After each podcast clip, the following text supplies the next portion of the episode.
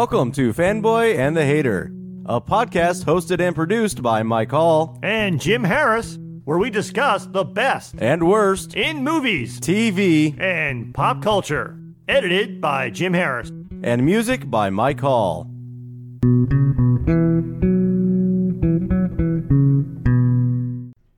Hey, everyone, look here. Quiet coyote. Shh, quiet coyote. Jim, you made me watch a movie. I did make you watch a movie.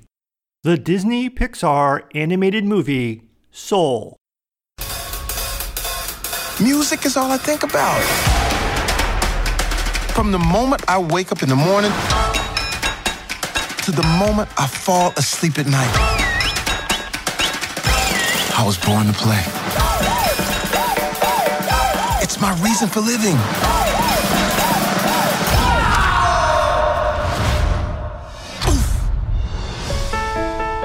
Hello? What the? Wow! Oh my goodness! Oh my goodness! Help! I'm not done! Holy! Oh my goodness! Hmm. This weird. The council. There's a soul missing. Is this heaven? No. Is it H E double hockey sticks? Hell? Hell? Hell? Quiet coyote. No, it's the great before. This is where new souls get their personalities, quirks, and interests before they go to Earth. Here we are. Don't worry, you can't crush a soul here. That's what life on Earth is for. Meet 22. I don't want to go to Earth. Stop fighting this. I don't want to. Hey, look, I already know everything about Earth, and I don't want anything to do with it. You're missing out on the joys of life, like uh, pizza. Is all this living really worth dying for? Life is full of possibilities. You just need to know where to look.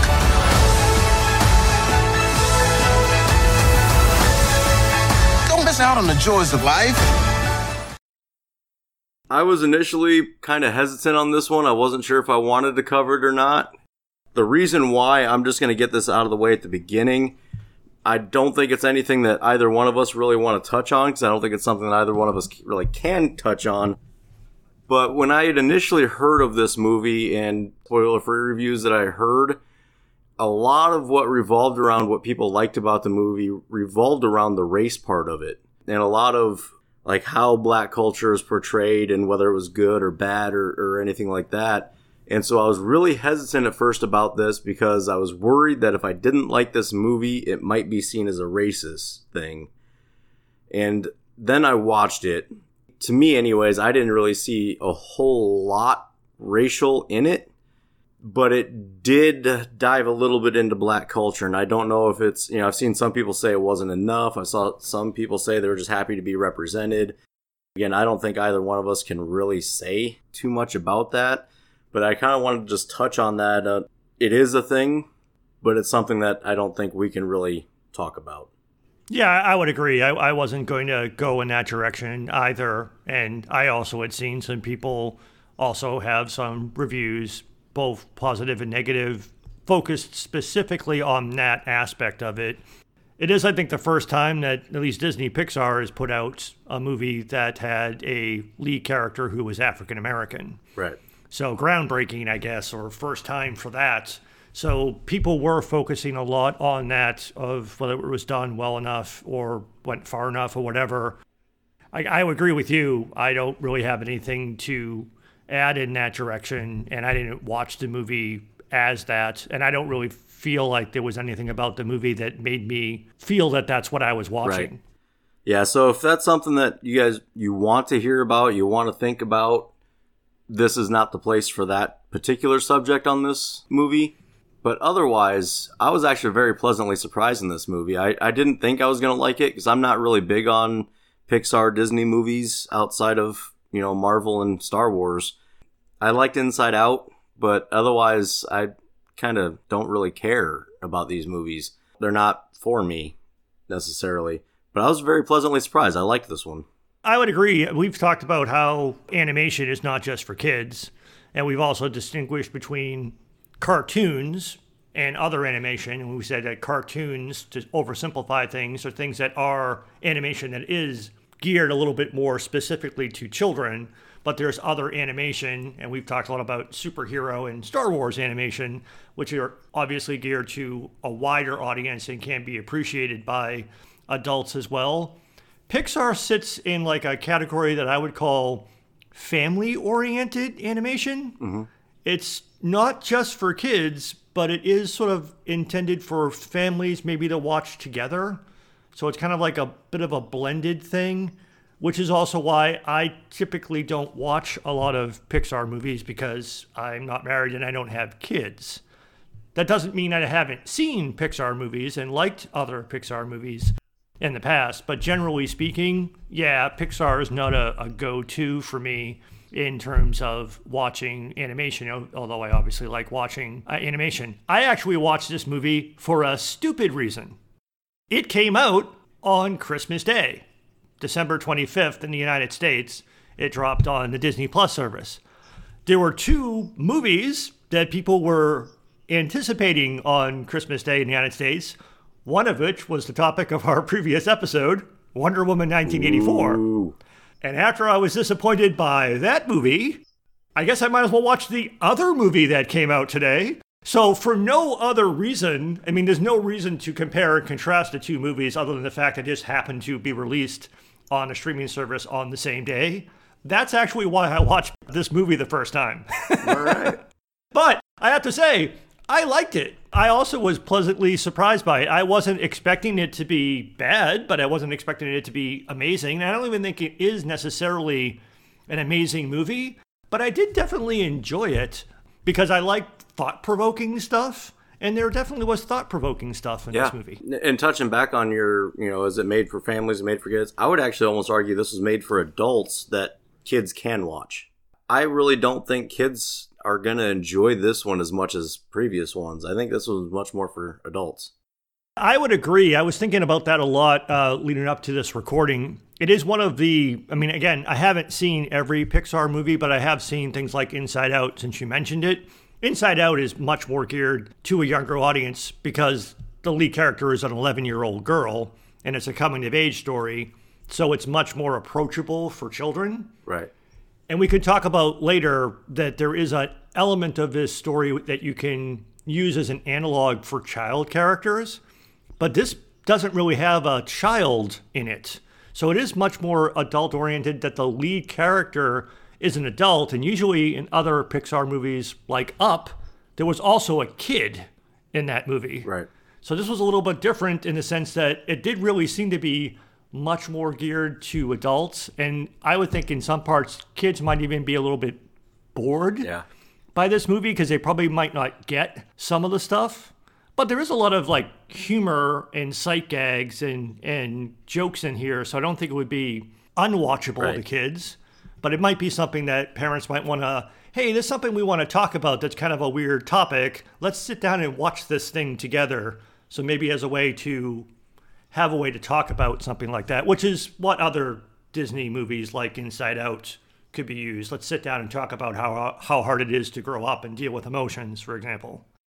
But this was very different. I would agree. This would almost be I don't think it's like too adult. I don't think that kids couldn't watch this by themselves, but families probably would prefer to watch this with their kids. I can see kids watching bits and pieces of it and liking it and then spacing off and going to do other things through a lot of it. Because a lot of these movies, they focus a lot on sight gags to keep kids interested.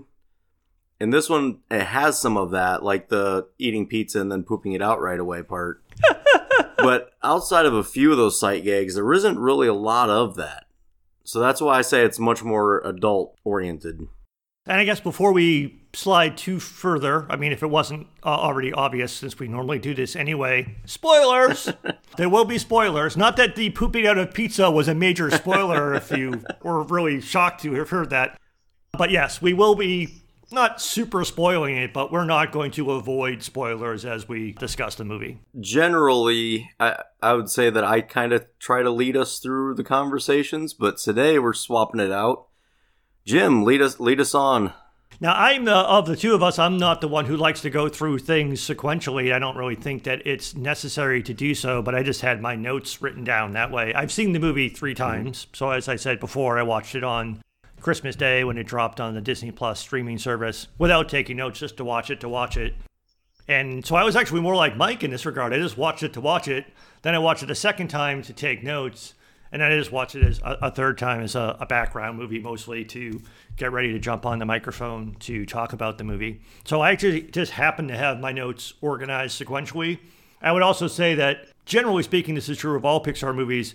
They're actually pretty easy to talk about because the story and the structure of the story is actually incredibly simple. Yeah. There's not really much to it. I mean, this literally is like a day in the life. Actually, not even not even a full day. It's like less than one full day in the lead character's life.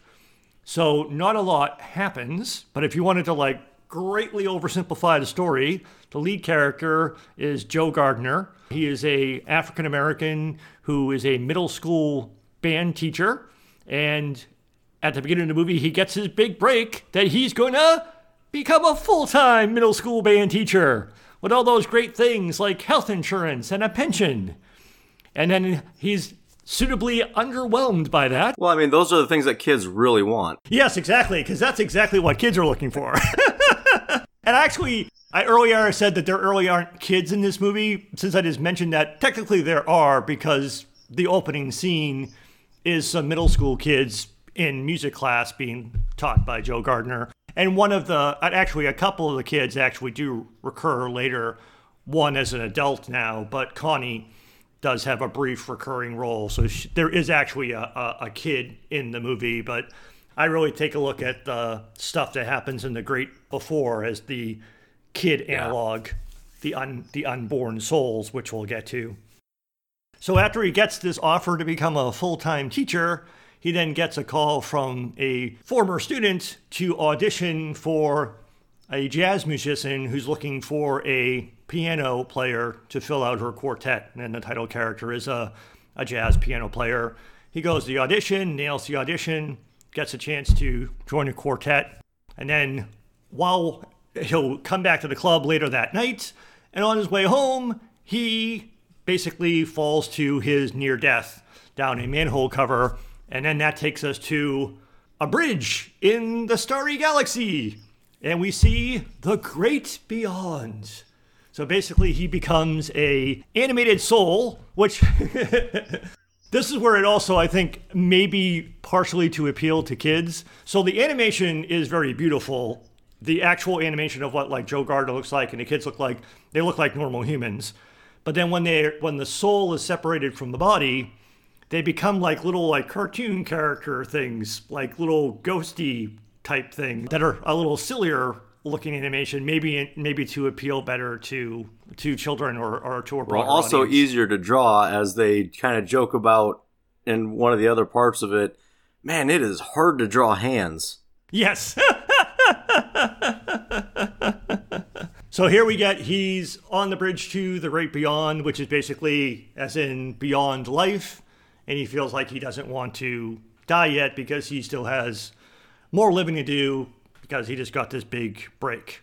And then, in attempting to run away from the great beyond, he falls into the great before, which I think was one of the interesting concepts in the movie. It's the, I like the fact that they didn't, other than telling us about the great beyond, we spend no time there and don't talk about it yeah. at all. He immediately falls into the great before which is basically what happens to souls before they get to Earth. But before we jump into that, let me just stop and let's just talk about a little bit of what we babbled about so far. So we meet the lead character, uh, Joe Gardner, who's played by Jamie Foxx, and he's a, as I said, a, a middle school music teacher who is obviously talented. Like he plays some piano and stuns his students. He obviously has great talent but he's not thrilled with the prospect of making a career out of teaching kids about music. So it sort of sets us up at the beginning of the movie with the dream job versus the job that pays the bills. You know, the doing what you love versus doing what you need to for money. Now, again, this is like we said, not something that's going to appeal to a, a younger audience. But what about that part of the movie that sort of like pulls us right into the day in the life of Joe Gardner? About that whole thing of what's more important, doing what you need to do to get a paycheck, or if you have something that you're good at that rather Success or joy. exactly. Yeah, and I like how uh, even in that conversation he's having with his mom, who's trying to tell him to take the job, he needs to do it, he needs to take care of himself.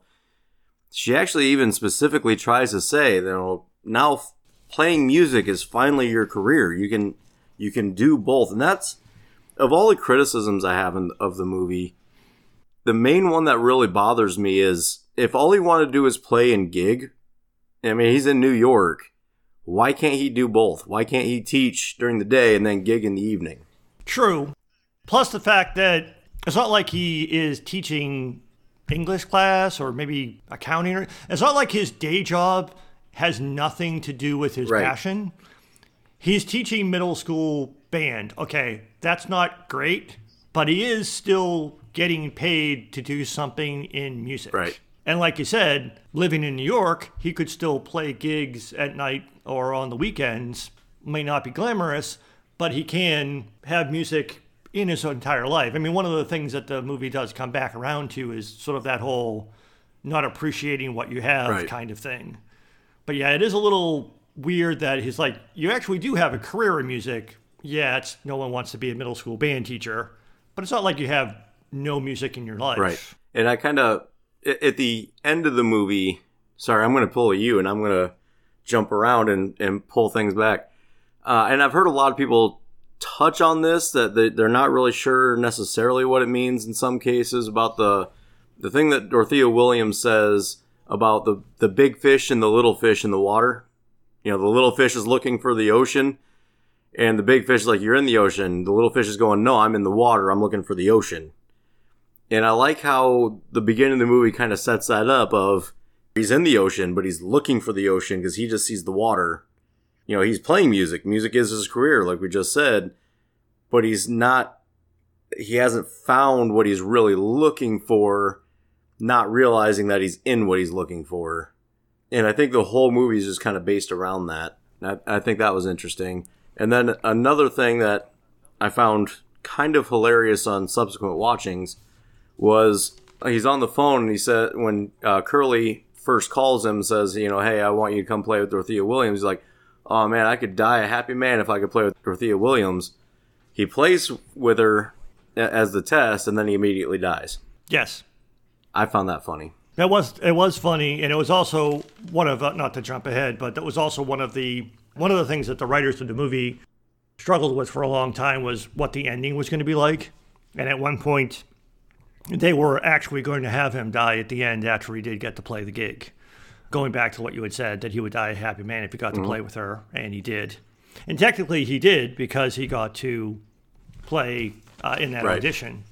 The other thing that is going back a little bit to that accident, and it also becomes a theme that threads throughout the entire movie, is the whole idea of being in the moment, being you know in the zone, in the flow, and he has that uh, experience when he's during the audition, and even when he's playing for his students earlier in the movie. You're sort of like not completely not paying attention to anything else other than, in that case, for him playing music. Right. And then later, after he leaves the audition, that complete lack of attention to anything else is what basically gets him almost Right. killed. Because he's almost hit by cars, he's almost has a thing of bricks dropped on him, and then he falls into an open manhole cover because he's not paying attention to what he's doing. What I think thought was funny about that whole scene is he's completely oblivious to most of the things, and then right towards the end, right before he dies, he starts to realize, like, oh crap, I almost died there. Oh, hey, I almost got hit by that, and then he dies. Yes, which is a nice, I think, a nice, wonderful setup for that. So, like I had said earlier, I like the fact that they don't waste any time on showing us the great beyond, and they take us into the great before, which was an interesting concept of uh, what is it like before you get to before you're born, before you go to Earth, and they even made a a joke about how well nobody remembers that because you know forgetting the trauma of childhood is one of the great gifts of the universe. I really like how they they introduce the great beyond and the great before without ever really addressing religion in general. That's the other thing that was interesting too. Yeah, for a movie that is dealing with, I, I would say that the movie is more about life than it is about death or what happens mm-hmm. after you die or before you were born. But the fact that they stayed away from religion, even though there's a joke there when he first shows up in the Great Before, is like, is this heaven? Oh no, is it he double hockey sticks? Hell, hell, hell, hell, hell, hell, hell. So all the little souls are bouncing up and down saying hell. And it's like, oh no. So it's like they just don't even address heaven and hell or any type Right. of religious aspect like that. So I thought that that was uh, a nice way to to skirt the issue. And if, and if you've ever been around small children and even babies, it, it seems like they come out with a personality already. Like almost right away, it seems like they have a certain personality. And there's that, that big argument of nature versus nurture. And I like how this addresses that too, how they kind of give him certain personality traits to start with before they're even sent to Earth. I, th- I thought that was very interesting the way they addressed that. Yeah, like, and he was like amazed. It's like this is where personalities come from. And He's like, yeah. Would you you think you're just born without a personality? Of course, you get a personality before you're born. Yeah. which is what the Jerrys tell them, which is the the uh, quantum the what is the how does the movie say it? The, like the quantumized field of everything that is simplified is uh, anthropomorphic figures so that the feeble human brain can understand. He's like, huh? Just call me Jerry. Oh, okay. Yeah, I kind of spaced out with all the big words. Yeah. so there's like not angel like figures, but these like superhuman type figures that all call themselves Jerry, except for another one called Terry. Terry we'll talk about in a minute. That basically run uh, the Great Before, which has been rebranded as the You Seminar, which I thought was also funny because it's how how you build you, your essence of who you are and your personality. And there's little like funny things about oh we'll send you this group of souls over to this the aloof center and they come out aloof and the excitable center and they pick up all of these different traits and stuff. My favorite one was the, and you 12 go over to self absorbed. Maybe we should stop sending so many people through that one. Yes, there's a lot of nice, quick jokes about, you know, personality traits, including like ones that are really bad versus ones that are really good. So, yeah, that whole sort of, there's lots of little fast jokes about that in there. And then the whole thing at first, you would think, well, well, why are they like not like freaked out that Joe is in the Great Before? And then we see that there is this concept of being a mentor. So after you die, before you go to the great beyond, you can go back to the great before and be a mentor to pass on what you know to help the new souls before they go to Earth. One of the final things that they need after completing their personality or to complete their personality is their spark. And mentors can help the souls find their spark either by using the Hall of You, which is a highlight of everything that you've done in your life, or going to the Hall of Everything, which is where you see every possible activity and pursuit on Earth to try to find something that would uh, interest you to complete your spark before you're sent down to Earth. Yeah, interesting. Yeah, it was interesting. So it gives him uh, an excuse for him to be there, and then that's how we meet the other primary character in the movie is Tina Fey's character, who is 22. So each of the souls are numbered, and she's 22 to indicate that she's been there for Basically, the beginning of time. basically the beginning of time, because we have like other souls that are in the, their numbers are in like the billions and stuff like that. So here again, my my idea earlier that, I had said that this is sort of like the the unborn souls are sort of the analogs for kids because they're very childlike mm-hmm. and their wonder and running around the great before and sort of the something that is kind of childlike that people could latch onto in the movie. So Tina Fey plays 22, who is an unborn soul that has no interest in being born because she doesn't want to go to Earth and have a life. I find her to be the relatable character. Yeah, she's she's a relatable character. She's also, I guess, a functional metaphor too for I mean, she's playing an unborn soul, but you can use her as a metaphor for people who haven't found what they want to do with life or don't find life meaningful or are struggling with trying to find their purpose in life. So it, it functions as a, a metaphor at that level as well Yeah. a metaphor for sort of like existing versus living, not even trying to even have a Right. life because she's like doesn't even want to have a life.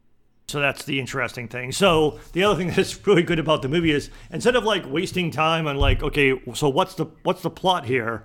In like a matter of like three to five seconds, we get like a little video montage of Joe's idea is I'll help 22 get her Earth Pass, which is what happens if you complete your like spark. There's a little badge that you wear on your chest, and if it turns into a picture of Earth when you're ready to go to Earth, I'll help her complete her Earth Pass, and I'll steal it, and then I'll go back to Earth and jump back in my body and go play with Dorothea Williams. Boom, that's the whole idea of the movie in three to five seconds without having to waste a lot of time on exposition to show us what his grand plan is of how he's going to get back to Earth and back to his body. Well done. Before that, of course, we see the whole montage of how do you get to Earth from here? Oh, you just jump through the Earth portal. And he tries several times to jump through it, and he just ends up back in the Great Before because you can't get to Earth without the Earth Pass. Yeah. This is something that uh, when you first asked me, when I first watched the movie and we started talking about recording, I was like, I don't really have a whole lot to say about the movie itself. Because, I mean, it's kind of self explanatory. There's not really a lot to dive into, like scene by scene or anything like that. It kind of is what it is. But the conversation after the movie, that's where it can get interesting. Yeah, I would agree. The movie itself, I mean, because again, it stays pretty fast paced because it needs to. But yeah, a lot of it is sort of uh, stop and think about it or come back and think about it afterwards.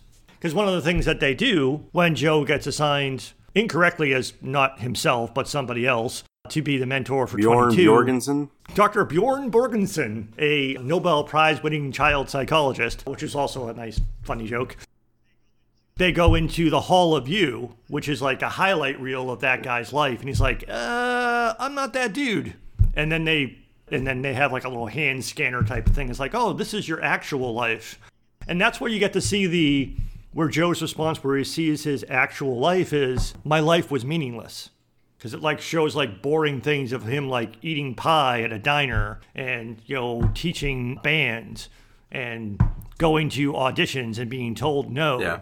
so it's like or or working at his mom's uh, seamstress shop or taking his laundry to his mom's uh, seamstress shop. So it's like yeah this is meaningless life. And he's kind of like depressed a bit about I, it. I like how he kind of looks at it and he's like, that's not how I remember it. Yeah, even some of like the auditions where he was just told no. Yeah, he was like, I thought I, I thought I did better than that, or that's not how I remembered it. So that was a nice way of sort of looking at, especially like he was saying, it's like you know, I, that's what this is why I need to go back to live because I need to make better memories or or live a more fulfilled life. Because again, he doesn't really look at his life as something that was anything all that special. There was one you, you mentioned earlier about how this movie has a lot of like throwaway jokes, which to me are like that is the bread and butter of what I love is those little throwaway lines that you can almost not even notice. One of my favorite jokes of this entire movie was around that part when there was a big ball of the youth souls like rolling around and then they something falls over on him. He's like, and she goes, "Oh, don't worry, you can't crush a soul here. That's what Earth is for." Yes, yes, you can't crush a soul here. That's what life on Earth is for. That was one of my favorites, and yeah, don't miss that one. I laughed hysterically at that because it rang so true every time I saw this movie. It is one of my favorite jokes in the movie as well. So the other thing, that so they figure out that they need to. So he's like, "Oh, well, my spark is my interest is music," and then Tina Fey is twenty two. Is like, "I don't really like music sounds." so music's not going to work for horror. So they go to the Hall of Everything, which is literally where you can experience anything that you want to do on Earth they don't spend a lot of time there, but it's just another way of like, well, maybe sports is your thing, or maybe baking is your thing, or maybe being an astronaut is your thing. One of the funnier parts was like when they trying to be a firefighter. And she's like, the fire's pretty. I kind of want to watch it burn. That was when I really connected with that character. And like you said earlier, they also had the thing where with like the painting, and she's like, hands are hard. Sort of like an inside joke about how difficult it is to animate And stuff feet. and the simple and feet. Yes. Or even like to think about, oh, you want to be a librarian? No, but I do kind of like the idea of shush, randomly shushing people. Shh, and he tries to like talk like, shh, yeah. So they try out a whole bunch of things and it doesn't quite work. And they're walking out of the hall of everything. And like one of the Jerry's is like, okay, well, you gave it your best try, Dr. Bergenson. Time to go to the right beyonds. And they're like, oh, no, no, no, we didn't try breakdancing. let's go back to the Hall of Everything. Oh, okay. And they climb through a, this is not a box, or this is just a box, to go into like this alternate dimension where 22 hides. Where we get like uh, all of like the hello, my name is stickers on the wall of all of the previous historical figures that have tried to be the mentor to 22, and they have several of them that they run through in a quick gag, like Mother Teresa and Muhammad Ali and Carl Jung and, and all these other people that tried to be her mentor. And then she's like, okay, I'm to, there's someone we can go who might be able to help you, someone who's like you. You mean someone who's alive? It's like, yep. Well, real quick, real quick. So, as usual with Pixar movies, there's a lot of Easter eggs. And that wall of names is a treasure trove of Easter eggs of like former voice actors and animators and stuff that are all in there. You ever get curious and you want to pause and zoom in or something, you can see a lot of interesting names in there. Yes, that's a good point. Yeah, not just major historical figures, like you said, animation Yeah. and other. Like for me being a comic book nerd, it was fun to see Jack Kirby's name up there. I was about to mention him, yes. So, yeah, there's a lot of uh, cool references on the wall. So, where they end up going next is to the zone, which is what they had said, you know, the dimension between the physical and the spiritual, where people get to when they, like Joe was in earlier when he was playing the piano, when they see other examples of people in the zone who are alive but have who are in the zone and they make fun of things like messing with the New York Yeah. Knicks, trying to explain why the Knicks are so bad, messing with people who are trying to like act in a play and stuff like that. Um, but then they get a chance to men- see that while they're in the zone, they see lost souls. And I thought this was an interesting concept because we'll meet Moonwind in a second. But they talked about how we talk about being in the zone as being a good thing, that you're like so absorbed in something like a creative act like playing piano for Joe that you're just not in, you're just so absorbed in that moment and nothing else exists. Lost souls are basically very similar to that, but they become so obsessed with something that they are not inspired by what they're immersed in. They're just Right. lost. So we see like a, a day trader, a hedge fund manager who's just obsessed on making trades um, as an example of a lost soul. And here's also where we meet the Moonwind character, who is uh, in the zone, an astral, spiritual uh, journeyman who is alive in the real world, uh, but is in basically a meditative trance and can float around in the zone and help rescue lost souls. So he himself was a lost soul once because of Tetris. Exactly. Fully understandable. Yeah. yes, very understandable. So they rescue the hedge fund manager, which also gives you a, a way of seeing how that lost soul got returned to Earth. Not that he was not on Earth, but they reconnected that lost soul to shake that guy out of his stupor and figure out that he doesn't want to be a hedge fund manager anymore. They try to do the same thing to Joe and they get freaked out because they see the bridge to the great beyond. And Moonwind's like, Joe, are you dead? It's like, no, I'm not. I'm almost dead. So then they try to figure out, okay, we have to go to this like thin spot between the living and the dead to try to find a way to get you back to your body. So a way to try to find a way to get Joe back because he is in the hospital, kind of on a heart monitor in a near death type of situation. It could go either way. So they come up with a way to try to get him back to his body that way. And things go horribly comically awry that both Joe and 22 fall through that little portal and they land in Joe's body and the body of a cat. All right. So two things here. Okay? First, if that hippie wizard hadn't stopped Joe from jumping in, everything would have been fine. Because him trying to stop him also caused 22 to kind of get involved and they both fell. If only Joe had fallen, he would have landed back in his body and everything would have been fine. But then there wouldn't be a But movie. then there wouldn't be a movie. The other thing, which is probably the biggest question I have about this entire movie and it is driving me nuts, what happened to the cat's soul? They show that he was on the, the bridge to to, the great beyond. exactly. Beyond. so then when the cat is freed from soul at the end, what happens to the cat? Does the did the cat's soul get like leave the great beyond to come back? Why was the count off? If the cat's soul went to the great beyond, then that would have righted the count, right? cats go on a really slow escalator to the great beyond, so that cat got to come back just before it would have gone to the great mm-hmm. beyond. Because again, all of this happens within basically like less than a 12 hour period No, not really, because it starts at the well, I guess after the death. Yeah, after the death because I mean it's like the end of the school day and then into the early morning hours after they finish up the set that they do with Dorothea Williams. So it's maybe 12 hours. yeah. So it was really cr- it was really crowded on the escalator to the Great Beyond, and that's why the cat didn't go. Crowd doesn't slow down an escalator. Have you been on an escalator? I'm trying to give you a creative reason, but I but I was at least amused by the fact that Joe falls into the cat and 22 falls into Joe's body, and Joe's immediately like, "How am I in the cat?" And they quick cut to the cat on the escalator to the Great Beyond, who actually looks like a cat. The cat soul actually looks like a cat. It's like meow. Yeah. as entertaining as that was, I was immediately like, "Well, that poor cat didn't do anything wrong." Exactly. You killed the kitty. But they bring the kitty back later. The kitty doesn't die. Although, It's soulless, apparently. I mean, most cats are, I guess, but hey now, I have two cats. So, but so I, which is up. Maybe that's other, one of the other reasons why I like the movie because it had a cat in that could be. Plus, the funny thing is, of course, they Joe falls into the cat. 22's in his body. Joe tries to talk to the doctor in the room, and of course, he's talking, but all the doctor can hear is meow meow meow meow meow meow meow. Yeah. and I like how they consistently do that throughout it. Yes, that only Joe and, and Moonwind can actually hear Joe the cat speaking.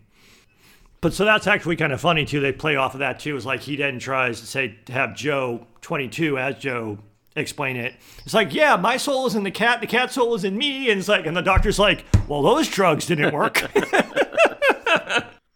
and one of the things that actually bothered me, like the first time that I watched it, is like, how come it like his mom wasn't at like the hospital or something?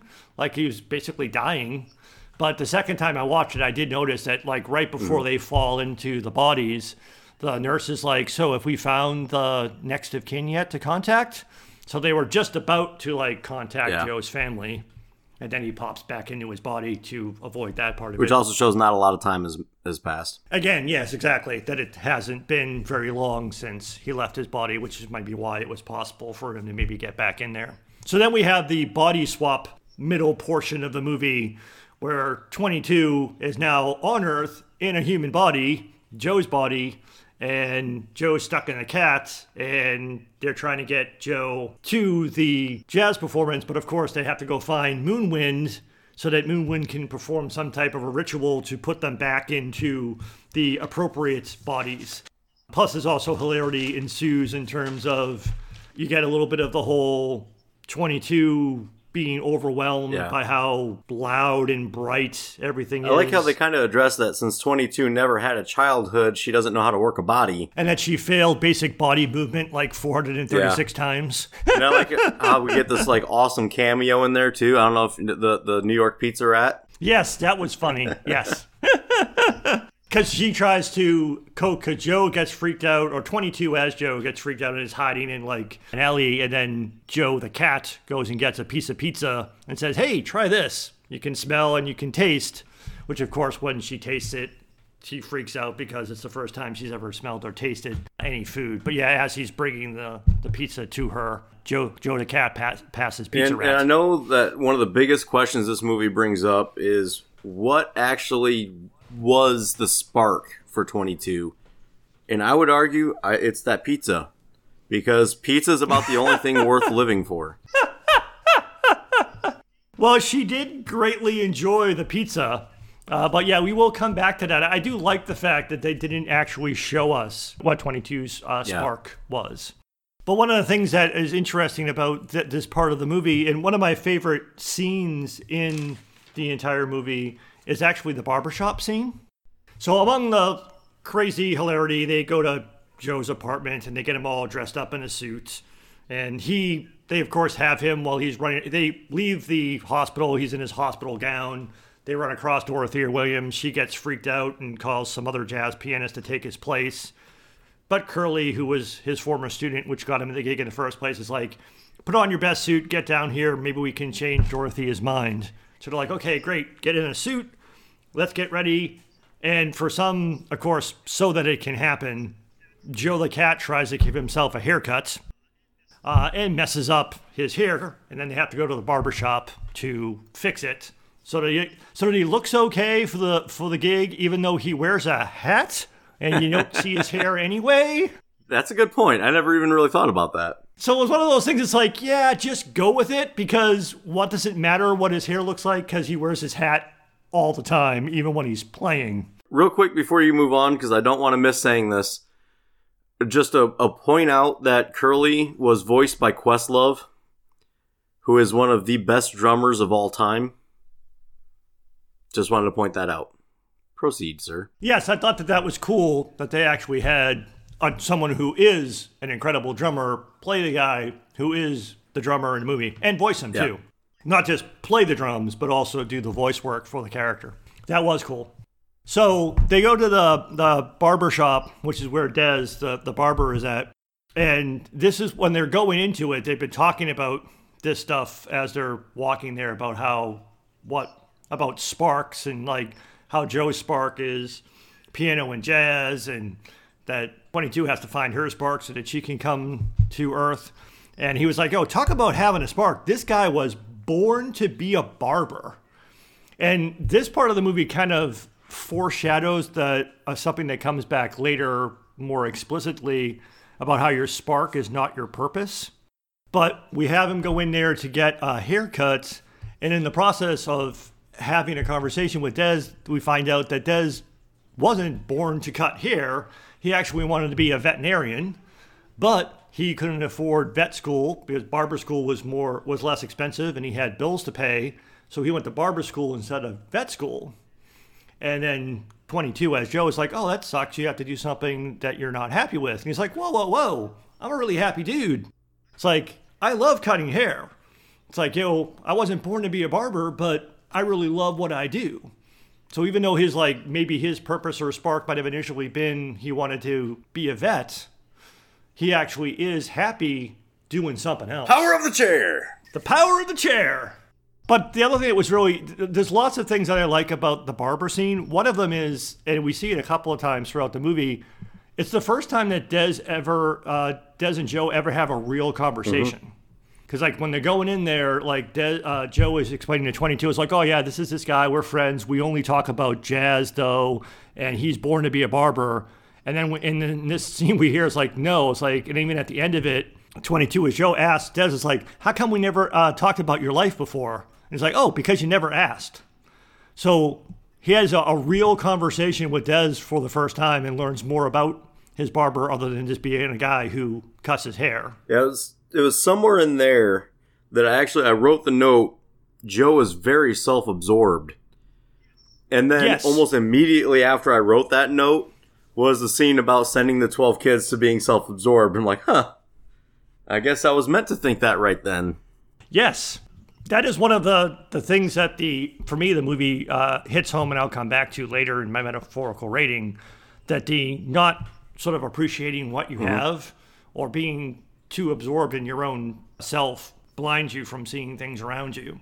So that interaction with Dez of of seeing that whole idea of he never really had a connection with this person that he thought he was friends with Right. because he never really connected with him other than you're the guy who cuts my hair and we talk about jazz because we both like to talk about jazz. It's like, no, Joe loves jazz.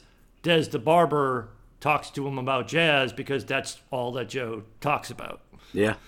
Plus, there's also other things in that scene where, like, 22 is just riffing on things like, you know, they say you were born to do something, but how do you figure out what it is? It was like a very existential, like, conversation about figuring out what you want to do in life and who you should be. And then they have um, the character Paul, who's basically just putting everybody down. And 22 offhandedly says, Oh, you're just like, you know, covering up for, for your own failures by putting everybody else down. So, which was a nice little sort of juxtaposition or, or giving us a character of the person who doesn't even try and is negative about everybody else's attempts to try to do something with their life. So there was a whole lot of stuff going on in the barbershop scene from Yeah, I felt that was extremely harsh and unnecessary.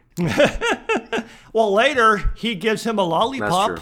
So 22 does make make make amends. I mean, it happens kind of in the background as they're walking down the street that she uh, gives him a lollipop Because he said, like you had said before, the power of the Yeah. chair. And it's like, yeah, when you're in the chair, you're the boss.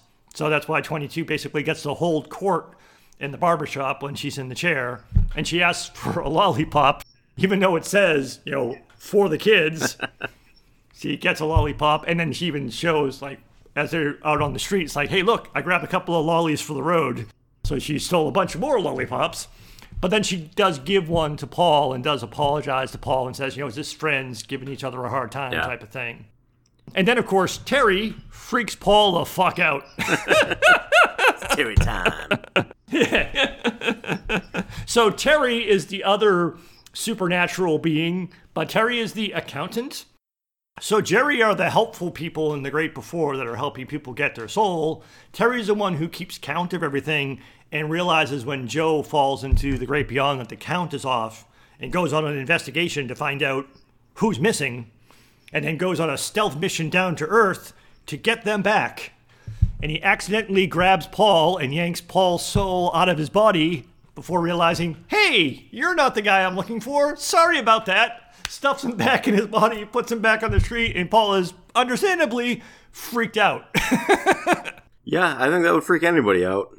I would like to point out so Terry was voiced by Rachel House, and to me, by far is the best voice out of the. Uh, I loved that voice. I love the way she she said the things. She had like a non-specific accent. The the way she put emphasis on certain syllables that weren't really necessary. You hear me keep saying Terry time. I love the way she said that. Uh, I thought it was great. So shout out to Rachel House on that. So then they go from the barbershop to the jazz club where they are going to meet up with Moonwinds to do the body swap to put the cat back in the cat and Joe back in Joe. And 22 decides that she doesn't want none of that. And she has sort of like a moment where she's talking to Joe about how, you know, maybe, you know, sky watching could be my thing or walking could be my thing. I'm really good at walking. And that's when Joe's like, that's not a purpose. That's just like everyday life stuff. I'm in the chair now. Yeah, exactly. She wants to take control because she's in the chair now. And one of the other things it also shows too is that just before that happens is that 22 in Joe's body really does enjoy, you know, being in the moment. Not like being in the zone, being in the moment, just sort of like appreciating the little things, the everyday little things, like eating tasty food, uh, finding music that she actually does like listening to, like the guy in the subway, uh, actually talking to people, like having actual conversations with people, or even the conversation that she also facilitates uh, before we get there with Joe's mom. Right. While 22 is enjoying being in Joe's body and just like being all goofy and stuff, she rips Joe's pants. Of course, to set up a reason for them to have to go see Joe's mom, the seamstress, to try to get the pants uh, fixed. Which also shows in that scene, too, how similar to Des the barber, it shows how Joe has never really had a real conversation with his mother either. It kind of turns into a forced conversation because 22 blurts stuff out and then offends Joe's mom, and then they turn it into a, a more heartfelt conversation. And that's where you get the whole thing of his mom's not just being negative to be negative, she's actually being very practical Right. about, you know, having a stable job with a pension and health insurance instead of chasing another gig. It's like I'm not trying to crush your dreams. I'm trying to tell you, you know, be a bit more realistic. There's nothing wrong with having dreams and stuff, but you know, you got to be more realistic. And also, how she was saying, like your dad tried to make a career out of music, and you know, it didn't work out for him, and I didn't want to see the same thing for you. Which is actually almost exactly a conversation I had with my grandfather when I was younger, when I first started trying to pursue music. Obviously, music didn't work out for me because I suck at it. so it's a good thing I had that conversation and went that other route. Yeah, and and in that conversation with his mom, she said, "Yo, yo, I'm not talking about my career. I'm talking about my reason for living. You know, about my dreams." And his mom's like, "You can't eat dreams for breakfast, Joey." And then he's like, "Well, then I don't want to eat. No, this isn't about my career. This is about my reason from Yeah. for living. I'm I'm just afraid that if I died today, then my life would have amounted to nothing." Which leads to like the tender moment with his mom. But it also is pointing the whole idea again, that whole idea of what is the meaning of life? What makes life worth living? What's your purpose? Was Joe's life really that bad? Right. And why, as we also come back to a little bit later, this whole thing that he thinks is going to make him happy ends up not having the effect on him that Which he also thinks. kind of makes you wonder too. Was yeah, he was in the zone at one point, but was he also a wandering soul, lost soul through most of his life as well? Yeah, that's that's um, a possible interpretation as well. I'll come back to a, a slightly different interpretation later. But yeah, that's where you get that sort of heart to heart, and his mom's like, "Okay, give it a try. I mean, if you want to, let's let's get your dad's suit out and make you look as good as you can. Go give it a shot."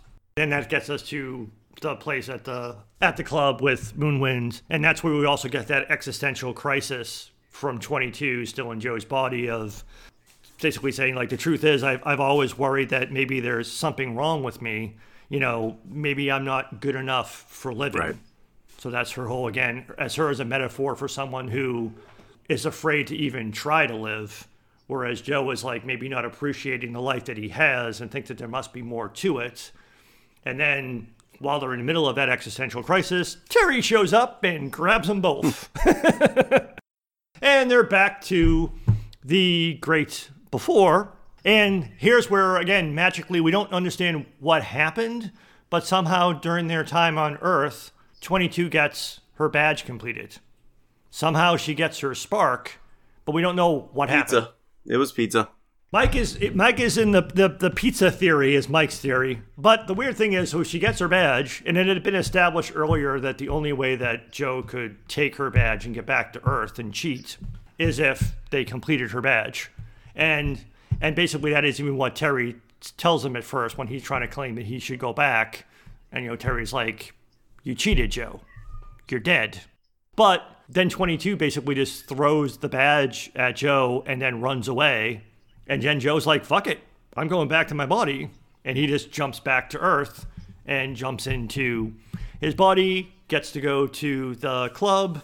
And, well, actually, even before he does that, as he's walking to the Earth portal to jump up, had one of the nice moments too, where not, there's very few times where an exposition is actually used to make a point in the movie but this was one of them. So as he's walking to the Earth portal, Joe even asked one of the Jerrys, "It's like we never found out what uh, 22's purpose was," and that's what Jerry was. And one of the Jerrys is confused. He's like, "A spark isn't a soul's purpose. Where did you get that idea?" And he's like, "Oh, you mentors and your passions, your purposes, and your meanings of life, so basic." And just like walks away from him.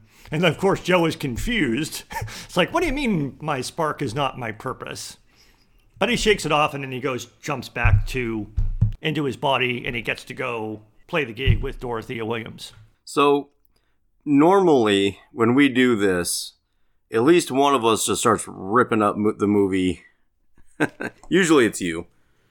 And when approaching this one, because it's animated and about souls and stuff, it's hard to really think about it as being needing to be consistent and needing to be realistic or anything like that. But one of the parts in that, so early in the movie when they when she gets into 22 gets into his body and suddenly knows everything that's in his brain, but then when he says we got to go see Dez, she's like, "Who's Dez?"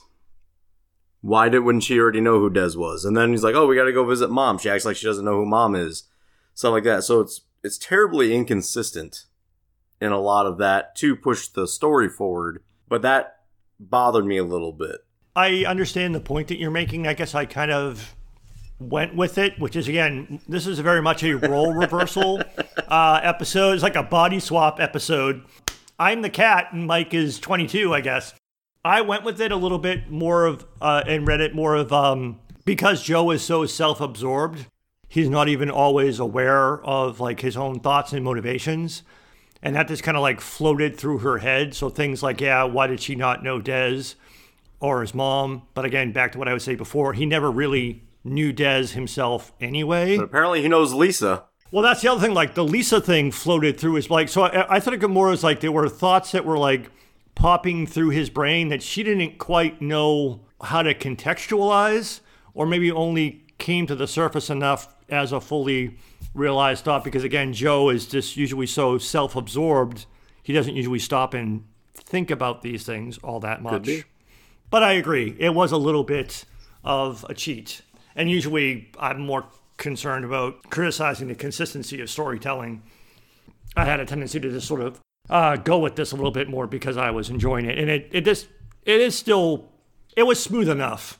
But yeah, it didn't quite make sense. There were times where it was sort of like, uh, like they, they started to step in that direction to save time. And it was sort of like, how do you already know this? Oh, your brain told Yeah. me. Versus, and then later they didn't do that. So it was sort But of like since- a, yeah. it says we don't know who Dez is. He's got to explain who Dez is. Yeah, well, that's yeah, that's also the sort of like the fourth wall problem of well, the audience still needs to know who Right. Dez is. I'll also throw out that we have exhausted all of my during movie notes. That's what I mean when I said kind of earlier that I don't really have a lot to say about the movie itself. That was all my notes about the movie. Uh, I, I didn't really have a whole lot about the movie specifically. It's all afterwards. I've got probably another page of notes of afterthoughts that aren't really, you know, only a couple of them are really movie specific. Everything else is more philosophical. And I look forward to diving into that part. But before we do that, I, I just want to finish off this last few of, of my movie notes. So we already actually talked about this briefly earlier. So it's at that moment after they have this great gig, the Joe back in his body gets to play with Dorothea Williams Quartet, plays this great gig, and hey, you're in the quartet, Teach, because she calls him Teach because he's a middle school teacher. Creative. Yes. As they're walking out after the gig, Joe is like disappointed because he has like this, like he's not feeling fulfilled. Like he had built up this whole idea that this is it, this is the big time. Once I play this gig and I'm a part of this quartet, I'm going to feel different. And then Dorothea's like, what's wrong? And she tries to sort of explain how he thought this was going to go differently. And I just want to do the full, you alluded to it earlier, but I just wanted to just do the full fish thing, which, again, there have been many versions of this in other movies and also even in philosophy and hmm. religion. But it's, I thought it was still a, a nice way to do it with a metaphor because it also comes back to something that will come up later. So when Joe explains to Dorothea why he's disappointed that he doesn't feel amazing, because even as they're walking out, Dorothea's like, "Oh, you can do a hundred shows, and you won't have a show as good as that." Yeah. So I mean, meaning that like it's not always that great, but tonight was a really amazing show. And then he expresses his disappointment. He's like, and that's when Dorothea says, I heard this story about a fish. He swims up to this older fish and says, I'm trying to find this thing they call the ocean. The ocean, says the older fish. That's what you're in right now. This, says the young fish, this is water. What I want is the ocean. And then she just gets in the cab and drives away. And then Joe is just sort of like dumbfounded of, huh? It's like he was looking for life to be something different than it was. And that, that this moment was going to somehow make him feel like he finally found the ocean when he's been in the water all along. Right. So it's really more meant to maybe dig into your brain a little bit more for the philosophy thing. But I thought it was a nice way to sort of address it. Like it wasn't like Dorothea wasn't confused by I'm not I thought this would fulfill me. Why am I confused and this does not fulfill me? She immediately understands what he Yeah. means and gives him a metaphor to and then leaves him with it. Well, she likely felt the same thing. Yeah, and she likely felt the same thing and, and, and understands maybe, you know, this is what life is like. And as much as she loves playing music, this Right. is what it is. Yeah, this this movie did a weird a thing that doesn't normally happen for me with movies is it actually made me the first time I watched it, I actually turned it off and just sat there and thought about it for a while. And that's very very odd for me. I don't normally do that. And in particular that. I I really started thinking about that and it started making me think about like times in my life when I was like really extraordinarily happy and how short lived it was and kind of why I lost that happiness. And a lot of times, not every time, but a lot of the times I lost that happiness in the search for my life desires. And at this point in my life, like I have most of those things that I was looking for, but I'm less happy than I was in those moments. And it, it's gotten me kind of thinking about is it because I don't have those things anymore and I'm comparing the times, I'm comparing happinesses? Uh, is it because I'm still looking for the ocean when I'm actually already in the water? Like what what does it mean? What is and this movie did a a great job at messing with my head. Yeah, and like I said, most of the time it's more metaphorical. Uh, there were a few times like that piece, but even that piece was exposition, but it was metaphorical. There were a few other times where they actually explicitly say things like, I think my life is meaningless. But most of it was more of a show, don't Yeah. tell, make you think, not tell you what to Right. think. And and it was definitely, and that's why we had when we first talked about doing this episode that we wanted to approach it more of the philosophical responses to the movie than the movie itself. But the movie does such a good job of serving you up something that's entertaining, but also leaves you walking away with something that's thought provoking. So the next part of the movie is, you know, Joe goes back to his apartment and just before he goes into the zone, because he starts to feel bad, he starts to think about 22. So his pocket is filled with stuff that 22 had collected during the day, like a pizza crust, a half eaten bagel, a lollipop, a Metro Pass. It's also like a little pre zone montage, which not only highlights some of the things that happened earlier in the movie, including some of the things that happened while 22 was in Joe's body and how much she enjoyed those little moments but also it had uh, it also mixed in with other of Joe's memories back when he was a kid. So like when 22 said maybe skywatching could be her thing. Joe remembered riding his bike in his neighborhood as a kid and looking up at the clouds.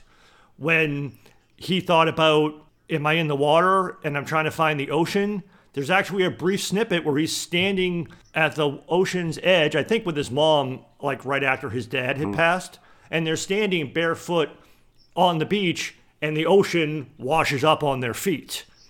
To sort of uh, to give you like a recall back to the you've been in the water all along but here you are on the beach looking for the ocean so all of those like little moments that he had actually chastised 22 about earlier it's like oh that's not that's not a purpose. That's just old regular old living. And but he started thinking about those things just before he goes and decides to play a melody to put himself into the zone to go find 22. And then when he gets there, the thing that's interesting is we see that 22 has become a lost soul because her time on Earth was enough to make her kind of be obsessed with now she kind of wants to be alive. But it was also for me, and maybe this was again, I, I, I look for metaphors even when they're not there. The inner darkness that we saw 22 having when we see her as a lost soul was a different interpretation than what we saw earlier in the movie. Earlier in the movie, 22 made it seem like all of her mentors were really trying to help her and she was just being a smartass and ignoring them. When they're inside her like inner darkness, it gets twist it gets turned into she interpreted what her mentors said to her as that she was worthless.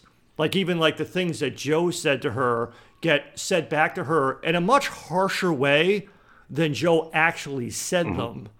But for me, it was like a metaphor of the way that we interpret our experiences can be cast darker or lighter than they actually are.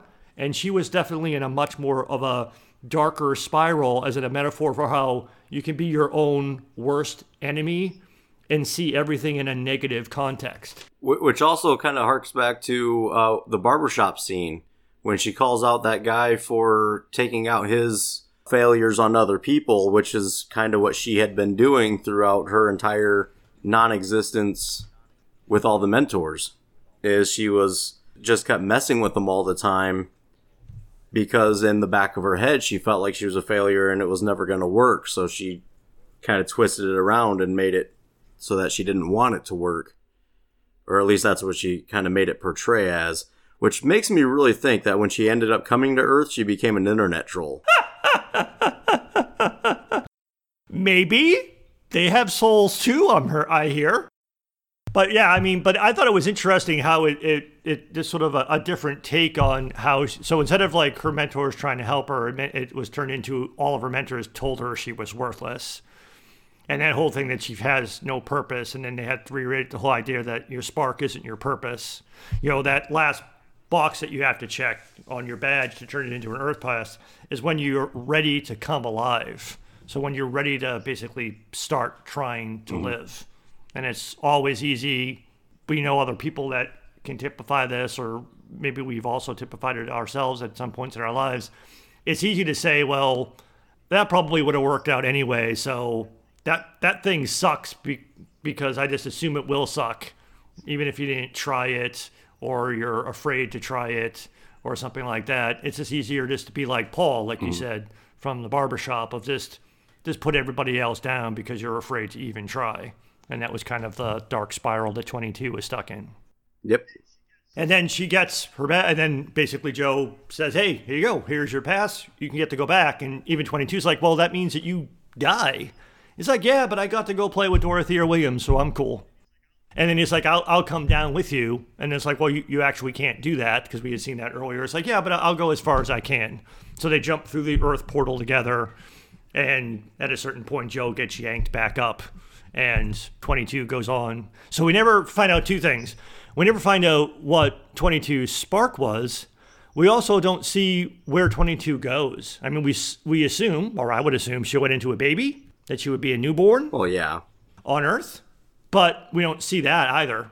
I already said that I think she became an internet troll. What do you think she became? Well, that would be what she would eventually become later, but I mean, she would have initially gone into a baby. Well, yeah. I, I, that's what I mean. Is throughout her life, what do you think she became? What do you think she ended up doing? I guess I never really thought much about that. I guess I kept her more as an open ended of just a character embodying the possibility that she was more open to the present moment. Now, whether or not she can actually carry that through, I don't know. I think, again, the movie intentionally doesn't give us an answer. They let you think about it. I thought less about 22 and was and reverted back to thinking more about Joe.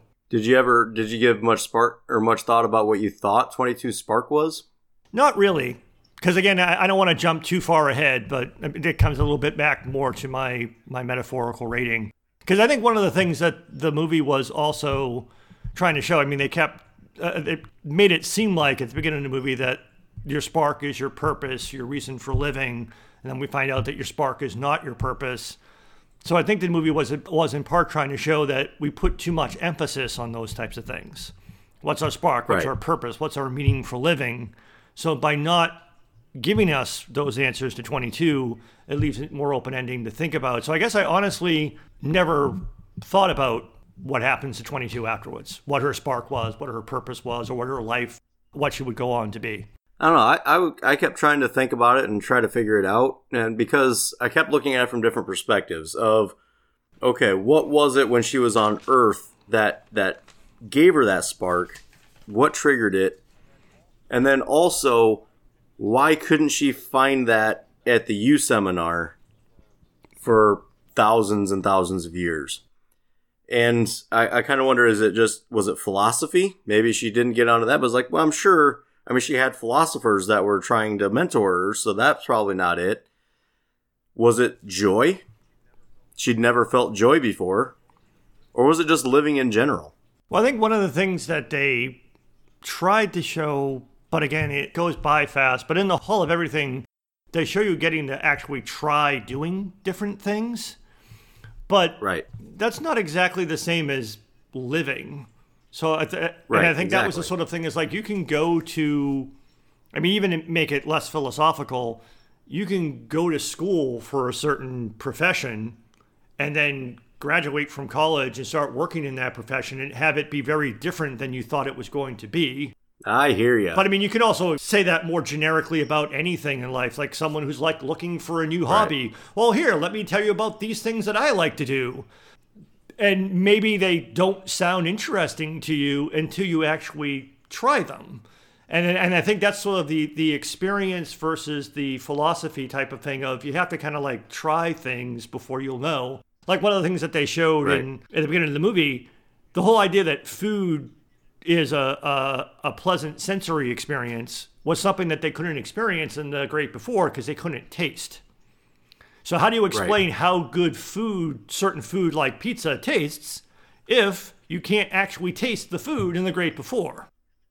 So you can Right. give people the greatest explanation in the world of how things taste, but they're not going to know whether or not they like it until they actually try it. So maybe that was what was Yeah. missing of the she just didn't want to try, which again, I, I see 22 maybe more so than I should as a metaphor, not just for the pre soul, the before living part, but just people at different stages of their life of Should I try something new? What is that new thing I should try? Will I like that new thing? I don't know. So maybe I should just not try anything. More of that. So I was actually thinking of her more in that regard and not really thinking of, well, what actually did she become on Earth? I, I kept her as a metaphor. Okay. I'm not saying that that's good or bad, but that's what I just was using her character as. I kept seeing her as uh, I. I'm sure everybody probably knows at least one person this way, but I, I know a lot of people that they just seem to enjoy life. They, they're not necessarily super good at one particular thing or just do one particular thing or even five particular things. They just enjoy being alive. The, the, the wonder of being alive, the wonder of nature. And that's kind of what I saw her as. And that's, that's kind of what I hope she becomes. Yeah, I, I agree. I, I guess a, an interesting corollary maybe would be is Moonwind happy? Uh, when he's in the zone. Like, he basically spends all of his time in the zone. Does he still play Tetris? Good question, but I mean, it doesn't seem to spend. I mean, he's alive, but does he actually enjoy being alive? Right. Or maybe his purpose is to help other people. I mean, they do show him when he's in the zone, he is helping to rescue lost souls. So it, he maybe takes that. So his purpose is actually not even in this world. Well, I saw this whole movie as explaining that there is really no such thing as a purpose. Right. So yeah, I know. Well, I mean, there could be, but I mean, I think there are things such as purposes, but the equations that we normally say spark equals purpose, purpose equals meaning for living Right. or the reason that you live and that type of thing. I think we have a tendency to put too much emphasis on those things, and that's what the movie was trying to point out. Yeah. And he did seem pretty happy. So maybe another thing it's trying to point out is you can find happiness anywhere. It doesn't have to be any specific purpose. Yeah, I, again, I, I keep holding back because it's basically my whole like metaphorical rating is, is basically going to be all about that. Fair enough. But let's come back to that. So I don't know if I had any other. I mean, other than that, like the closing, just to, so we can push off to the post movie discussion. So the closing part of the movie, after Joe bungee jumps down to Earth with 22, he gets pulled back up, and now he's back on the bridge heading to the great beyond. So mm-hmm. he's about to die. But the Jerrys decide, hey, you know what? You're a real cool dude and you did a real cool thing for 22. How would you like to go back and have a second chance at living? Well, they're actually like, we, our entire reason for existing is to inspire, and it's very rare that you inspire us. So, as a as a gift for inspiring us, we're gonna let you go back. And there was a lot of debate, a behind the scenes debate about the people who wrote the movie of how it should end. And there was one group that mm-hmm. said he should just go to the great beyond. Because he got what he said, like you said earlier, he said he would die a happy man if he could play with Dorothea Williams. He got that. Now he's got to go back to now he has to go back to probably maybe we don't know. And actually, that's the other thing too is we go okay, great, and they ask him like before, so you got a second a second chance. So what do you think you'll do? How are you going to spend your life? And even Joe says, I'm not sure, but I do know I'm going to live every minute of it, which is a very open ended way, but I think was a nice mm-hmm. way to end. Not a, I'm going to go become the greatest jazz musician there ever was. It's like, no, I'm going to live every minute of it. And I have more to say about Right. that, but I'll, I'll come back to it later. But that's basically how the movie ends. So you said you have a bunch of stuff that you want to talk about in terms of the movie itself or the philosophy or the thing that made you think about. So I'll let you lead that part of the discussion. I already kind of talked about it. a lot of it ended up being that fish in the ocean thing about just thinking about you know what do you actually enjoy and everything. So like I said, I'll walk you through the first couple notes I made. So the first time I watched it, I made three notes, and that was like I said, I I, I finished it and I just sat and thought about it for a little bit, which again doesn't happen for me. I usually just turn to the next thing and keep going. The first thing I wrote was audience connection and how brilliant this movie was about because so many of us spend our lives trying to find a passion or a reason to live or just push so hard pursuing a passion that we forget to actually live and enjoy life in general. And I know I'm very guilty of that. I very rarely really enjoy life that much. And I keep trying to find, I've got a lot of hobbies. I don't know if I really have any kind of passion. I'm not, I always say that I'm kind of a jack of all trades, but I'm not really good at anything and I've yet to really find anything that I'm really good at that really that I really enjoy. There's a lot of things that I I have fun doing and that I like to do, but not enough to really make a living off of it or really enjoy it for any amount of time. So like woodworking, I like doing that, but I'm not that good at it. Music, I love playing music. I suck at it. So that that was just something that I really started thinking about. Uh, it really made me question what I enjoy in life. That was kind of my second note is, you know, what do I really, what do I actually enjoy? Which then bred me, led me to my third note was, well, I guess it's time for a midlife crisis because I really don't know what I'm doing with myself anymore. I mean, you could kind of say that that's kind of like what Joe was having in the movie was a bit of a, a midlife Right. crisis um, with an opportunity that presented himself with a way to run away from midlife crisis. But yeah, to your point, I would I would agree and, and echo a lot of those sentiments. I oftentimes myself ponder the difference between living and existing. And I think that much more often I am existing but not living Right. Yeah. there's a lot here. of things that I I have hobbies. There's a lot of things I do that I would characterize as distractions, enjoyable distractions, but they are distractions. But Right. so, and that's something an enjoyable distraction. And actually, I, this is like an open question that I ask myself: Is there a difference between an enjoyable distraction and joy? And I don't know what the answer is. I don't either. I, I, I would think there probably is, but I don't know I've felt that kind of joy to know it. and we're probably both ill-equipped be, to answer some aspects like when people look at like dimensionalities of life and possible pathways to joy and satisfaction neither one of us are married neither one of us have children so Right. whether or not those dimensions of life would be pathways to what we're talking about i don't know i can't speak to it personally but i have seen from friends and family members how those dimensions do not seem to be an automatic pathway to joy and happiness. I've seen lots of people. Um, I come from a family that has a lot of divorce in it, so I've seen a lot of people who thought a relationship was that pathway, and then when they were disappointed with it, that relationship ended in divorce or just bad breakups for people who weren't married. But I think all of us always have something that happens in our life that at a certain point it's like we tried something, it didn't work out, and we were disappointed with it. Or like Joe in the movie, we we had something that was a target that we thought might bring us fulfillment. So like for me, achieving a certain amount of success in my career and see, and achieving a certain amount of financial independence and stability, I thought would be a potential pathway to at least satisfaction, and it wasn't. Yeah, that's kind of where I was going earlier when I said like I had those life goals, those those life desires, and that's exactly it. I wanted a certain amount of really it was I wanted enough success that I don't have to worry about whether or not bills are going to get paid. Yes. I want to be able to get things that I want that I want and not have to worry about not being able to pay the electric bill because I got this thing. And I thought for sure once I got to that point, then I can focus on getting happy. And that just hasn't quite happened.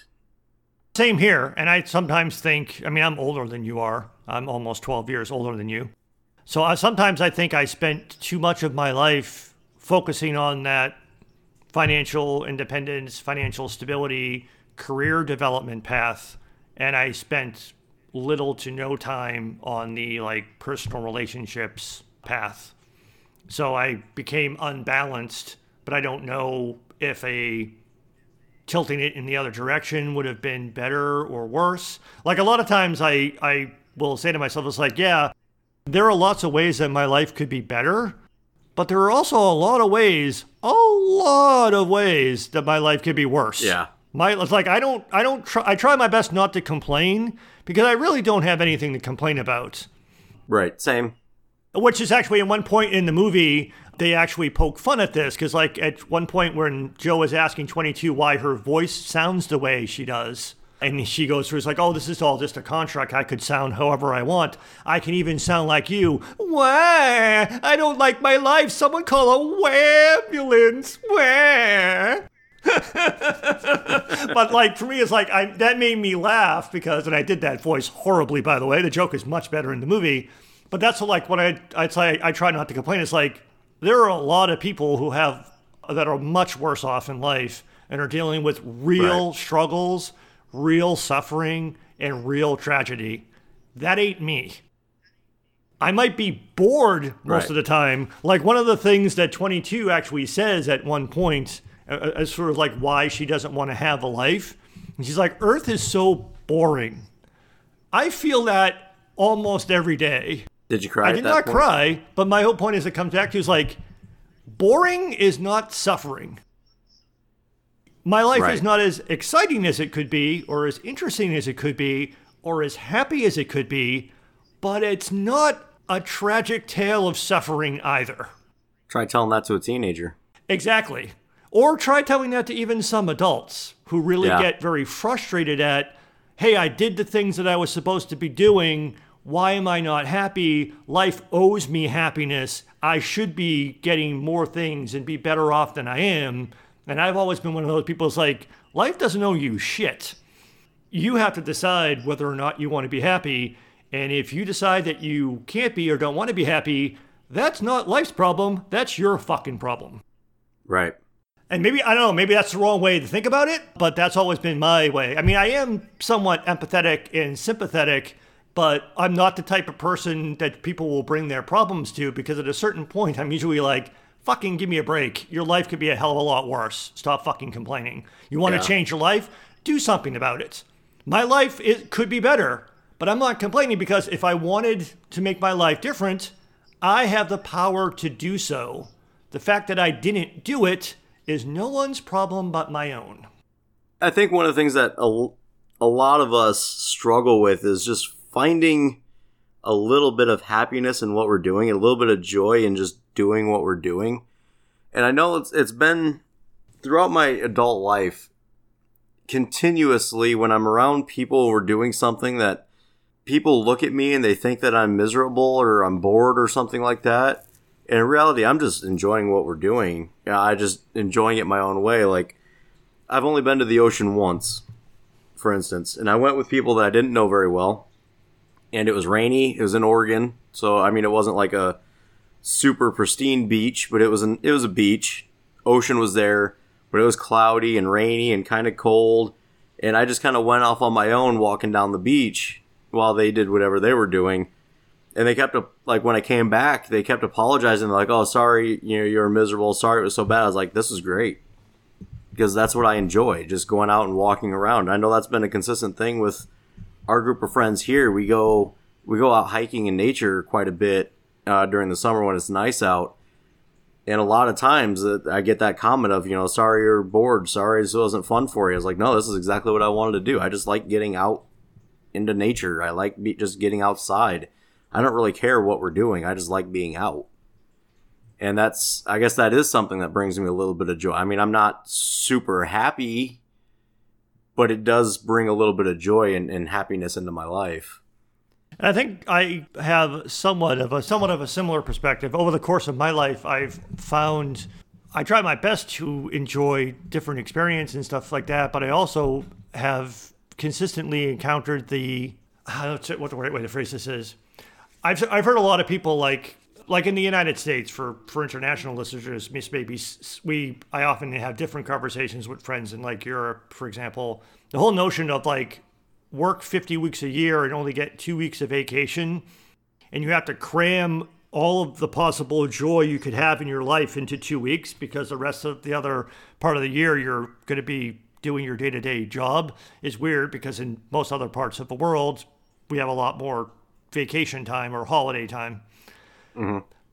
I have consistently seen lots of people be so excited to go on vacation and so miserable when they came back from vacation yeah because it wasn't what they expected it to be. It's like, I went to the Caribbean. I thought it was going to be amazing. Why wasn't it not amazing? I went to the mountains. I saw the ocean for the first time. I went to Europe for the first time. Why wasn't it amazing? It's like, well, part of the problem is you're putting all of this pressure on you going someplace else and that other place being so much so amazing that it's going to make you happy. When you go on vacation, you're still you. if you're not happy where you're living right now, why would you think geographically relocating yourself temporarily or otherwise would change your state of emotion? Yeah. Well, not to mention too. I mean, there were plenty of times like the first time I went to Europe, I was like, so this is Europe. Okay. I was glad I went, but it's like, eh. I would also, I mean, this kind of goes into some personal baggage I have on it, but so many times people come back from those vacations like, oh, where'd you go? Oh, I went to the Caribbean. Oh, what'd you do? I sat there and got drunk. you do that here. Oh, no, ma- no wonder it wasn't as great as you expected it to be because you went over there and did exactly the same thing you do here. It's just a different location doing the exact same thing. Like you talked about only being to the ocean once. I grew up on the East Coast, so I grew up very close to the ocean. So we were a short drive from the ocean. So I've been to the ocean, I've been to the beach.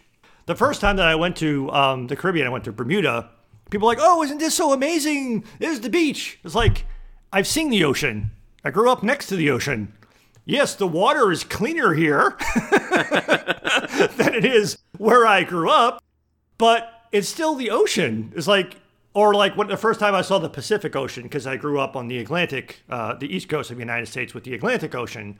So the first time I saw the Pacific Ocean, it's like, huh, yep, that's an ocean. it doesn't smell like tea over here. That's weird. Yeah, exactly.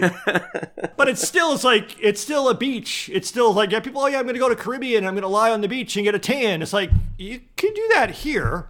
Yeah. Yes, it's more picturesque. I'll grant you that. I get into that conversation a lot because I grew up on a river. Like we we went on a river all the time. Like we had a cabin on it, and people are always like, "Oh, don't you want to go to to the beach on the ocean?" I was like, "Well, I, we got rivers and lakes here. It's no different to me. It's it's still water. I don't know. Maybe I haven't experienced the ocean enough to really fully understand it. It also could be the two things of like what you're used to. It could be. Like people here, like we live in Iowa, so there were no oceans, there were no mountains.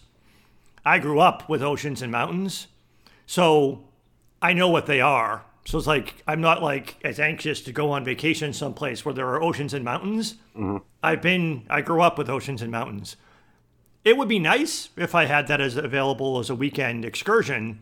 But it's like I've been there. I know what it looks like. I've also seen you know different mountain ranges in different parts of the country and stuff. But again, the whole idea is like the destination doesn't change the person who's traveling to it or the, right. experiences that you might have. It's still you having those experiences. So I think too much, we spend too much time thinking whether it's a, a vacation or a new uh, job opportunity or a new relationship or a new hobby, there's always that, oh, around that corner, something else is going to happen that's going to make me happy. Right. Well, if you're not happy before you turn the corner, what makes you think you're going to be happy after you turn the corner? And that's, uh, I get into the conversation a lot when I tell people from, you know, around the world that I talk to about going hiking. I'm like, oh, yeah, we're going to go hiking. They're like, you're in Iowa. Where are you going to go hiking at? I guess the places I've been hiking at, you know, Washington, Oregon, Colorado, et cetera, and here, whether we're hiking here, walking around a, a lake, you know, a trail of woods versus on a mountain with woods versus, you know, it's, it's really not that much different, just elevation differences, really. And scenery differences some, but it, it's still just being out in nature either way for me. So it really doesn't change the enjoyment level at all for me. And that doesn't see people just don't seem to understand that. Well, that and the other thing for like me is like, yeah, mountains have more rugged terrain, but I'm not a rock climber. So I'm not going to take the more advanced trail. So yes, it's definitely much more what what was so funny about that? I'm picturing you trying to climb a mountain. I have I have quote unquote climbed mountains, but in the sense of I've taken a path that eventually takes you to the top of the mountain, and only at like the very end is there actual like rock climbing, but not like with like ropes and gear and stuff like that. Small mountains in the Northeast that you can get to yeah. without having any type of advanced skill. but it's like, so me having like, oh, uh, a more challenging mountain is like, I'm not going to climb a challenging mountain. I just need a big hill. That's about the ele- that's about the extent of my skill. So I, I guess that kind of, for me anyways, kind of exhausts the stuff. Like I said, a lot of it just really came down to that fish in the water looking for the ocean, just trying to enjoy what we can while we're here. Do you have anything else before you jump into your metaphorical rating? no, because pretty much that's all I have left is things I've been holding back of talking more about. It basically, we're keep circling around it. So yeah, I'm ready for. All right, let, let's go ahead and jump into that. What do you got? Do you want to go? Why don't you go first? I actually don't really have a metaphorical rating. I'm still struggling with it, so go ahead. Oh, it's like the opposite of Wonder Woman. I, Really, we're just we we're we're switching chairs all around on this one. I think. Okay, so my metaphorical rating is the great now. So in this movie, we talk a lot about the great beyond, what happens after we die, and we don't spend any time there, but they talk about it as a concept. We spend a fair amount of time in the great before, what happens before we start living, and then we spend some fair amount of time in what I would call the great between, uh, aka life. But more precisely, I would say that the movie is trying to emphasize the importance of the great now, the present moment that we often don't appreciate while we're in it. And the movie talks a lot about the whole idea of being in the zone and how that's not all that different from being a lost soul because if you get obsessed with that, it takes you out of appreciating life. I think a lot of people, myself included, and we also saw this reflected in the movie in a show not tell type of thing. In that montage, the pre return to the zone montage where Joe goes back for 22, we see those like highlights of the film, but also moments throughout Joe's life. Included in that montage were some of the same moments that Joe saw in the Hall of You. And he was, and when he was in the Hall of You, he's like, My life is meaningless. Because he looked at all of these ordinary moments and he thought it was terrible. But in that montage, we actually went back to several of those moments. And that, that picture of him eating alone in the diner, oh, how sad and pathetic that is, turned into appreciating this delicious piece of pie that I'm having in the diner right now. Sky watching while he's riding his bike, appreciating how beautiful the sky looked. Those types of moments that he had chastised 22 about, that's just regular old living stuff. Well, too often we don't take the time to really appreciate those moments. Because a lot of times what happens, and, and even in people whose lives are not filled with a great deal of happiness, and my, my own life is an example of that, that even in a, a life that's, that's dull and maybe seem dark, there are always these bright moments that you don't appreciate when they're happening, and the spark of which is diminished when you look in the rearview mirror. When you're looking back at things that happened, they don't really seem like they were all that important. Right. But if you could actually stop and be in the moment and appreciate what's happening now, that's actually I think what the real message of the movie is. It's not like, oh, what's my purpose? What's gonna make me happy? What's my spark? No, let me actually just pay attention to what's happening right now and appreciate every aspect of it that I can. Right. Yeah, I agree with that. From my perspective on that, what I was thinking about as you were explaining that is I try to explain to people why I like being alone so much. And I think it's just that is when other people are around when I'm when we're doing things, I don't really get to focus on what we're doing. So like, you know, for instance, watching movies with other people. Yeah, the movie's still there, but then there's always like that side conversation or that just just that little distraction of other people being around takes my focus away so I'm not fully enjoying that thing. And so I, I try to explain to people all the time, like, you know, I, I, I really actually enjoy being, I have to be alone because that's how I reset and how I, I find joy. I'm, when people are around, I find them so incredibly distracting that it's exhausting, if that makes sense. It does. I have to have that alone time. And I've kind of gotten to a point now that, like, every weekend, I make sure that one of the two days on the weekend, I'm alone no matter what. I'm not interacting with any other people just to make sure I get that kind of reset alone time that I need to function. That makes sense. It does. So I, I guess where th- what you said about enjoying the moment is I, I struggle enjoying the moment when other people are around. I don't know if that makes sense at all, but that's kind of where my mind went while you were explaining that. Well, oftentimes it is, people can be very distracting and it can be very difficult to enjoy the moment with that interaction. As I've gotten older, I've actually spent not only my personal life, but also because I started working from home for a significant part of my professional life, I've spent more and more time alone. And then with, of course, the coronavirus pandemic has cut down even on like the limited number of interactions that I would normally have got eliminated or cut down substantially as well.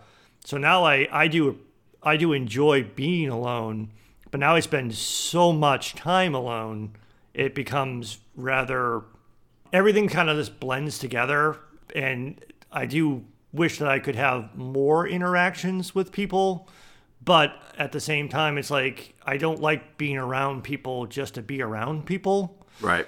But there is human beings or social animals, we do have a need for some type of interaction. So it would have been nicer if I had and made maybe some different life decisions. Maybe I would have more people in my life if I had made some different choices. But sometimes I wish I had a little bit. There's a difference between being alone and being lonely. Yeah.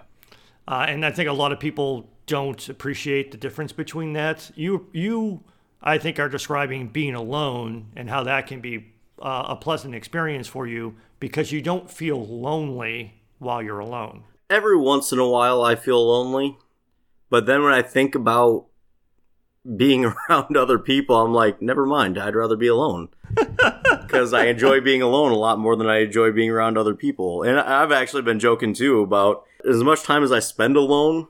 Having changed jobs right when the coronavirus started, I'm actually around people more now than I was before That's true. because I actually have to go to work and see people at work. Is there anything else you had for that? I don't think so. I mean, like I Okay. said, the only uh, just to come back to my final point to reiterate again, and and kind of a little bit like we were saying, it, it's easy. It's one of those, and like this movie helps you have sort of thought provoking conversations with some examples and make you think about stuff like that.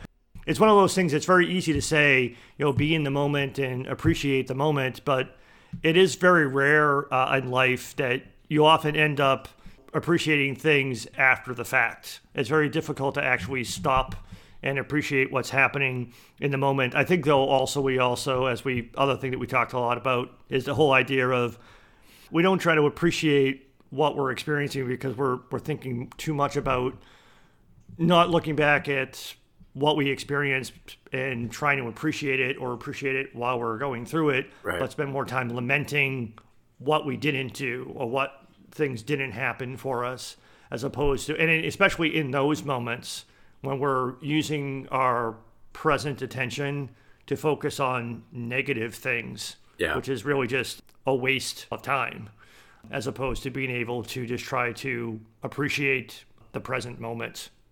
Try to appreciate the great now. Yeah. Yeah, I don't argue with that at all. Yeah, I, I struggled a lot. I kept trying to come up with some metaphorical rating because when I came, when I was really coming back to how this movie made me feel and what, what it made me think about, I found this movie was both inspiring and depressing at the same time. Yes, I was trying to find some ra- metaphor to bring those together. I couldn't really think of anything. So depressing for me. I mean, I, I kept when I watched this movie and I think about it. I think about the friends that I know. Like, for instance, I got a really good friend that I used to live with. Amazing drummer. He's fantastic at everything he does. He finds so much joy and passion in everything that he does, especially music wise. I just get so jealous that I don't have that. I want that, but I just don't have the talent to work off of that. It's always been something that just depresses me. But I also find it extremely inspiring because it showed me also that you don't necessarily have to be really good at it to enjoy it. So, having watched it last weekend was when I first watched it. I've been playing a lot more music this week and I hadn't really been playing for a little while, but I started playing it again anyway, just because I remember just enjoy it. And I have been enjoying it a lot more than I had. And actually, I found it's actually been helping my creative process a lot more, just enjoying it and rather than being frustrated and depressed that I'm not that good at it. So I guess my question for you on that is, what did this inspire you at all, Jim? Have, are you doing anything different? I wish that I could say I was. did you find it inspiring though? I did. I found it in. I, I found it thought provoking. I found it inspirational in the sense of again a reminder of trying to appreciate what I have or what I've had as opposed to lamenting what I didn't have or what I don't have. It did inspire me I, I really liked that jazz is the musical medium for the movie because I think it's a great metaphor for life because it is improvisational, not entirely, but in part an improvisational medium. And at one point, I think Joe's dad was explaining this in the movie that the tune is just the excuse to bring out the you. Yeah. So the idea, like you were just saying, is like playing music now, even though if you keep trying, you keep negging on yourself for being bad at it, but it's still enjoyable to play and just playing as an excuse to get back to yourself and enjoy doing it. It doesn't matter whether or not it's good or not. And jazz being very improvisational in nature, I haven't really listened to a lot of jazz, but I do like that idea of that sort of being a good metaphor for life, for being a bit more, it can't be very structured and this is what's going to happen next and this is how we do go from this part of the song to the next. It has to be more go with the flow type of stuff. So it was the right, I think, choice yeah. for a musical medium. I fall more on the blues side of, of the spectrum in terms of the blues jazz spectrum. I do like blues a lot which is actually interestingly probably more depressing. to your point, it's like, yeah, the movie is both inspirational and depressing at the same time. But you know what? I think it's also, again, that's what life is like too. Yeah. I, I think come uh, spring, summer, if we keep this in mind, maybe we'll enjoy time outside doing things a little bit more. Yeah. Part of the reason why I'm having a hard time enjoying the present moment right now is because there's very little variability in the yeah. present moment because the present moment is especially with me working from home is literally the same thing every single day not just because of the pandemic but also because it's wintertime so even minus the pandemic because of the weather i really can't do as many things outside as i normally would so the tedium of winter combined with the pandemic is making it difficult for me to escape uh, to enjoy the present moment but i'll try my best right well, for perspective for people that aren't in Iowa for winter, it's because it's cold and very snowy out, so it's hard to do much outside. Yes. And with the pandemic, everything's closed, so the indoor stuff that we might normally do in the winter, we can't do. Yeah, exactly. So that's the thing too. It's like we said before, I don't get out a lot and do a lot of things, but even those minor things of even stupid stuff like going bowling or getting together to play board games, they're just right. things we can't do. And again, I didn't do those a lot before, but not being able to do them at all, right, kind of sucks. All right. Well, there were there were worse problems to have. Yeah, exactly. Well, hopefully for everybody listening, if if you did watch this movie, hopefully it inspired you to get a little more joy out of life. Let us know. Thank you for listening to Fanboy and the Hater. We really appreciate it and would love to hear your feedback. Give us a rating, write a review Reach out to us on Twitter at Fanboy and Hater. Email us at thefanboyandthehater at gmail.com. You can find all of our episodes on our website, fanboyandhater.podbean.com. That's P O D B E A N. Where you can download the free Podbean mobile app for Android and iOS. You can also find us on all major podcast platforms, including Apple Podcasts, Google Podcasts, Stitcher, Spotify, iHeartRadio, and many more. Once again, thanks for listening to The Fanboy and the Hater.